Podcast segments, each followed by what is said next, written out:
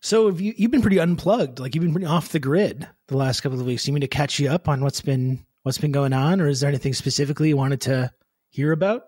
It was nice to unplug, honestly.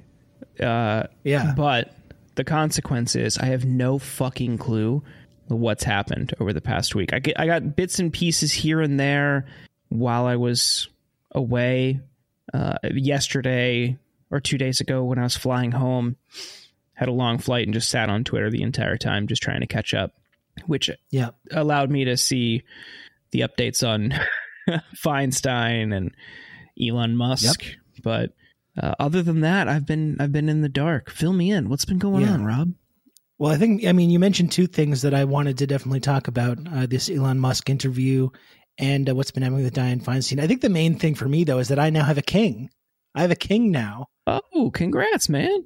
Yeah, thank you. I know you And wanted I, that. I, I did, yeah, and I stood up, of course, obviously, and swore fealty and allegiance to the King of England, which is something that like normal, well-adjusted people do, uh, which I am. So I was happy to do that.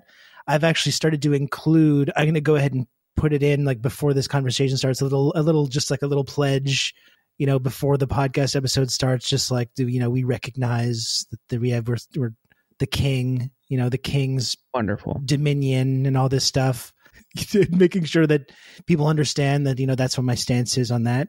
He's going to be on our money here in Canada. I thought maybe there was a possibility that we would, that we would, after the queen died, that we would maybe move away from that. Obviously, this terrifying possibility did not come to fruition we will be getting this old decrepit man on our money. I'm going to be Karen walking, buying sandwiches and looking at this guy, which of course I'm thrilled about.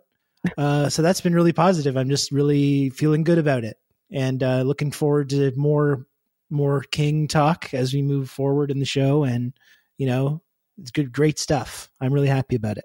Yeah, we we will need to allocate at least five to ten minutes of every episode uh, Yeah. just for King updates, so we could Yep. keep our listeners Some of the profits as well in a tithe. Got to go right to that. They need money. They need help. I The think we family. should just why why some? Why say some? why not all? It's true. What They- they what are it. what are we even doing? Yeah. Let's just I let's agree. just allocate all of it to the royal family. they need our support right now.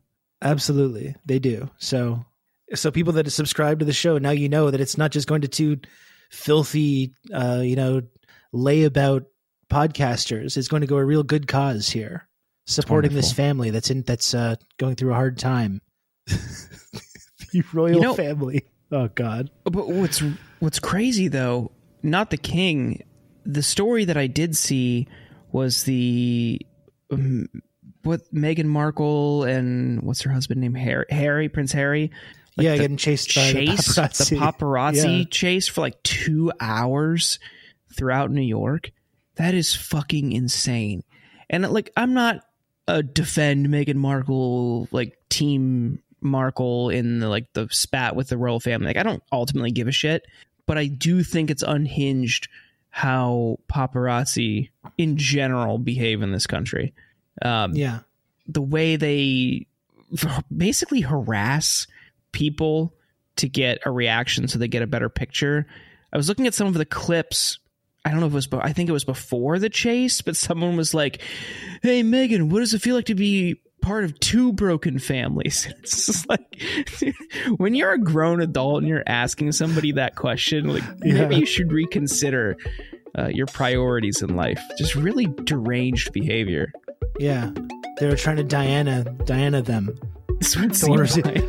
the order is coming from the before the queen passed on. She gave the or, execute order sixty six. 66. You can get him yeah. from beyond the grave. She, her When- reach doesn't doesn't stop. Yeah. Thank you for listening to this sample of the Insurgents podcast. To hear the rest of this episode and for more bonus content, please subscribe at theinsurgents.substack.com.